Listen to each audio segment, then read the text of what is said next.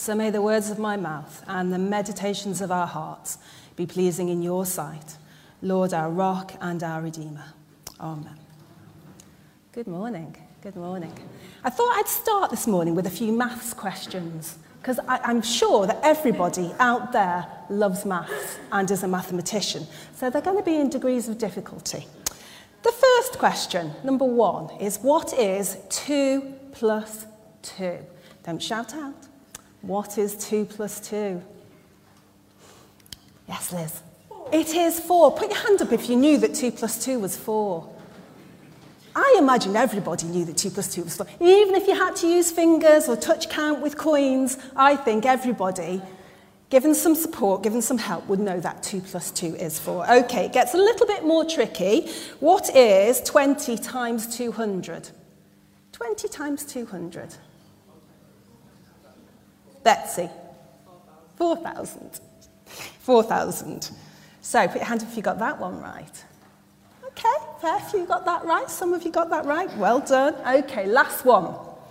What is 3 fifths of 100 times by 6 divided by 5? What is 3 fifths of 100 times 6 divided by 5? Ben?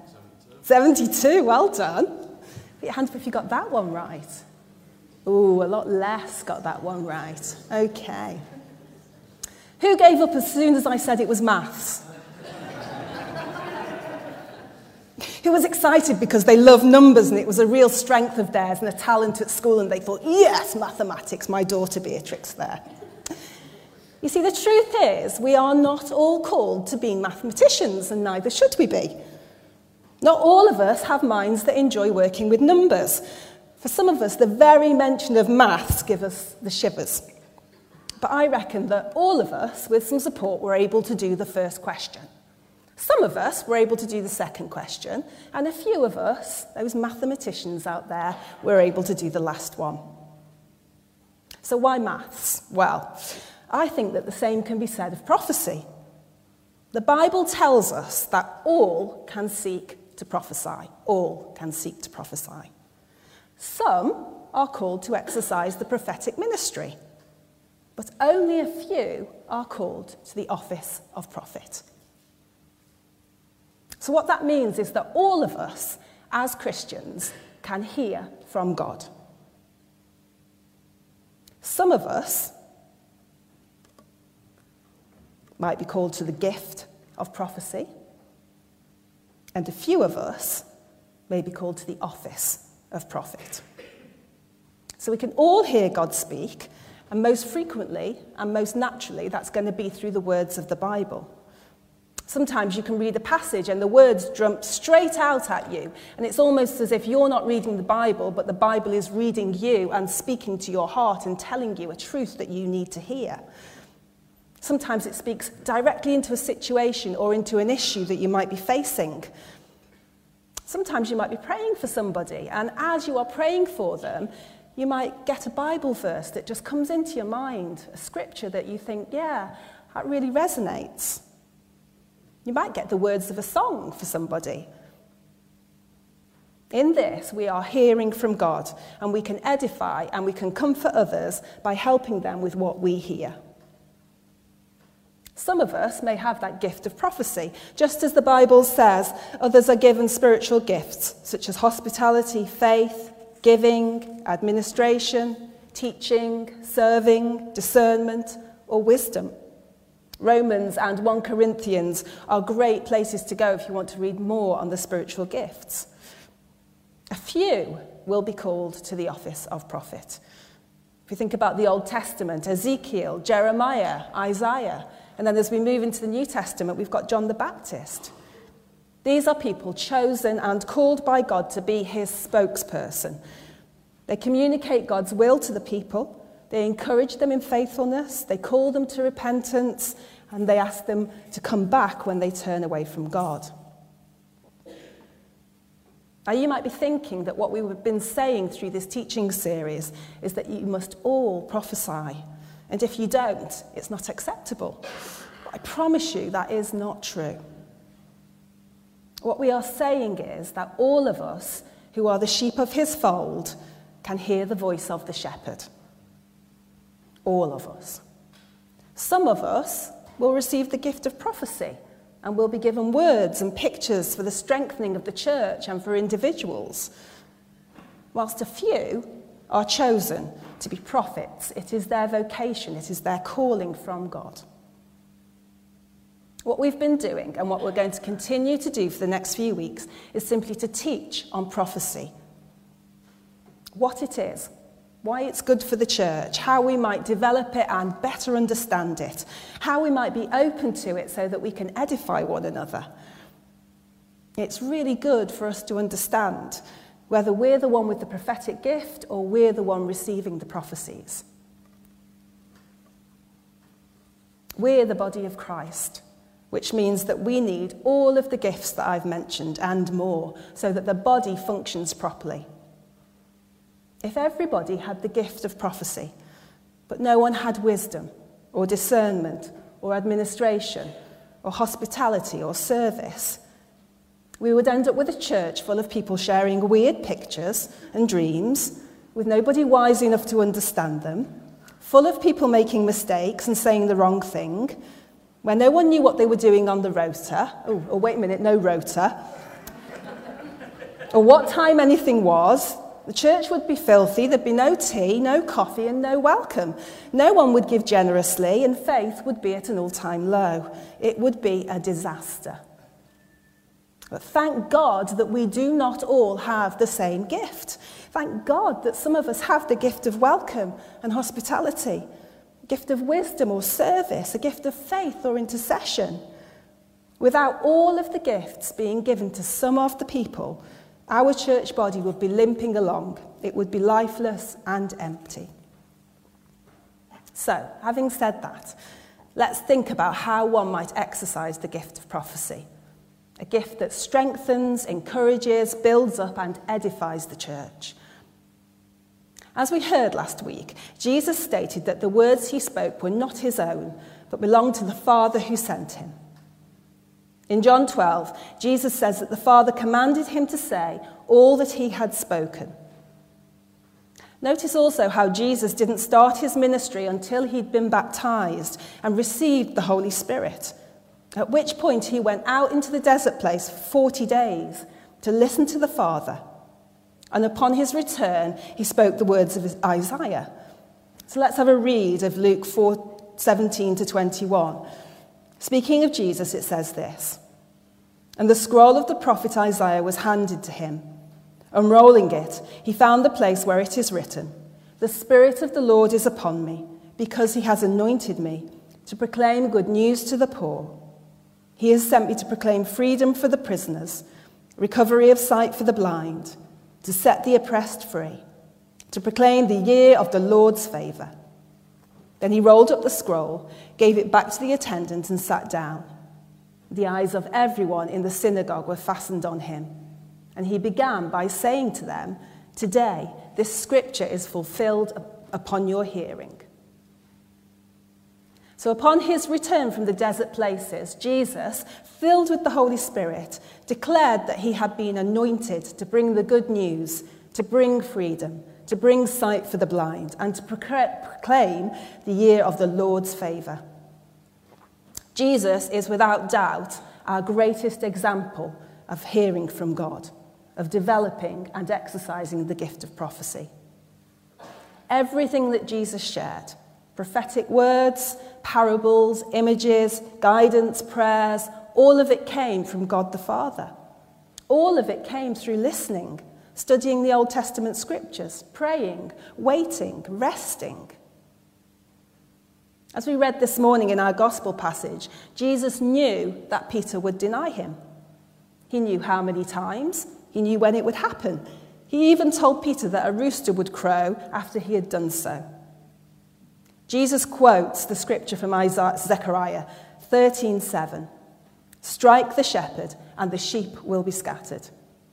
This was to be the fulfillment of Zechariah's prophecy, as indeed the sheep, who are his followers, scattered as their true shepherd was arrested. If we think about the Corinthians passage that Tabby read for us, we read that God's wisdom shared with us is revealed by the Holy Spirit.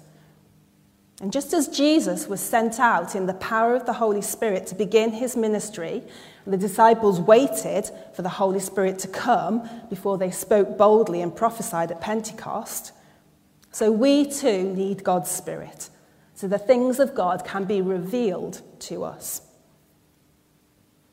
And the thing is, as followers of Jesus, as Christians, we have the Spirit of God. Those who have confessed Him and believed by faith that they are saved become children of God and receive the Spirit. Verse 11 says, No one knows the thoughts of God except the Spirit of God.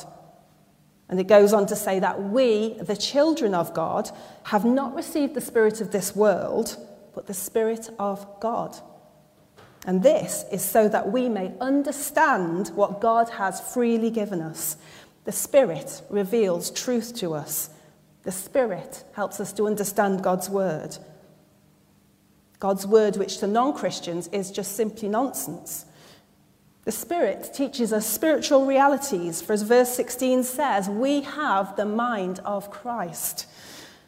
We have the mind of Christ. And the Holy Spirit unveils truth and teaches us spiritual realities. So, a prophetic ear is one that's tuned in to what the Spirit is saying. And it's a different frequency to the one that the world offers.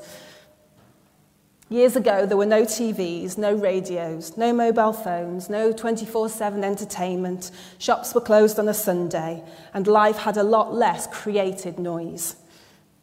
Today, we have to be mindful about creating an atmosphere which is receptive to the Holy Spirit. The Holy Spirit is usually the gentle voice that we hear, He's peaceful, and the Spirit Himself testifies with our spirit. That is, what we hear through a convincing sense that something is right or we're being convicted to change or do something. We have a sense of agreement within ourselves that what we are hearing is coming from the Holy Spirit. A prophetic ear requires obedience. That is to do or say what we've heard, or to relay the picture or the vision that we have seen. A prophetic ear is one that studies the Bible, someone who meditates and digests God's word. And by doing this, we have a better understanding of whether the prophecy aligns with God's word, whether it's ours or somebody else's who's coming to us. And the prophetic ear is expectant for God to speak through whatever means it receives it. It walks through each day with God rather than waiting for a Sunday morning to spend an hour with Him. So, how are you feeling about the gift of prophecy or the prophetic in general? Is it akin to the person that shudders at the thought of maths, or more like the mathematician who delights to get stuck into equations and algebra? At its most basic level, prophecy is about hearing God speak. If you didn't hear God speak ever, you would not be sat here this morning. Most of you would never have given your life to Christ. You wouldn't have been baptized or confirmed, you wouldn't read your Bible, and you certainly wouldn't understand a word of Scripture. And God speaks to us through creation, through other people, through the songs that we sing that become our favorites. For some of us, He speaks in pictures because we're creative and that's how we like to receive things. For others, He speaks in words. But whether it's prophecy, or serving or administration or welcoming or teaching or generosity or faith, we are all still imperative to the body, that is, the church. Without each one, the body does not function well. Without each one, we become boring, the same, and we lack in diversity. So I believe this morning that God wants to show us that we can all hear Him that He delights in our differences, He delights in our giftings, and He rejoices when we use them for the strengthening of the church. Perhaps this morning you've listened to those that list of gifts, and perhaps you're struggling to see one of those gifts in yourself. Perhaps you'd like to receive a gift or develop a new one. I'm going to ask the band to come up. And as we spend some time in worship, responding to what we've heard, I want to encourage you to be bold and courageous. I want to encourage you to listen for a word from the Lord. Can I encourage you to tell others what gifts you see in them? Or ask them what gifts they see in you? The prayer team are going to be at the back whilst we sing and at the end of the service. And if you're feeling like, actually, I don't know where I am in this body, I don't know what gifts I have to offer, could I encourage you to go and just receive prayer? Or just spend some time listening to what God wants to say to you this morning about the way that He sees you, the gifts that you have that perhaps you're not using because you don't recognize them.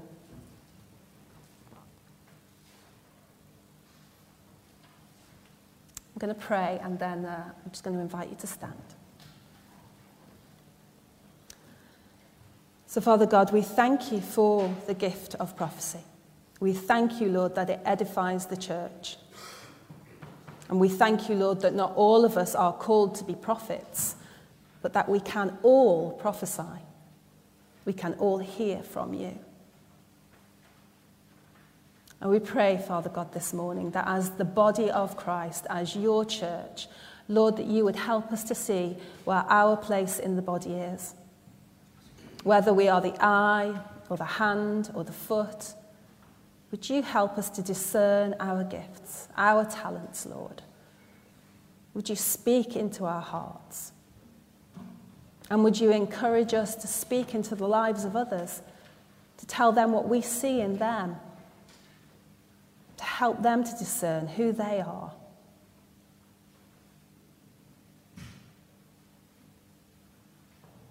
Would you come, Holy Spirit? Would you come and minister to our hearts?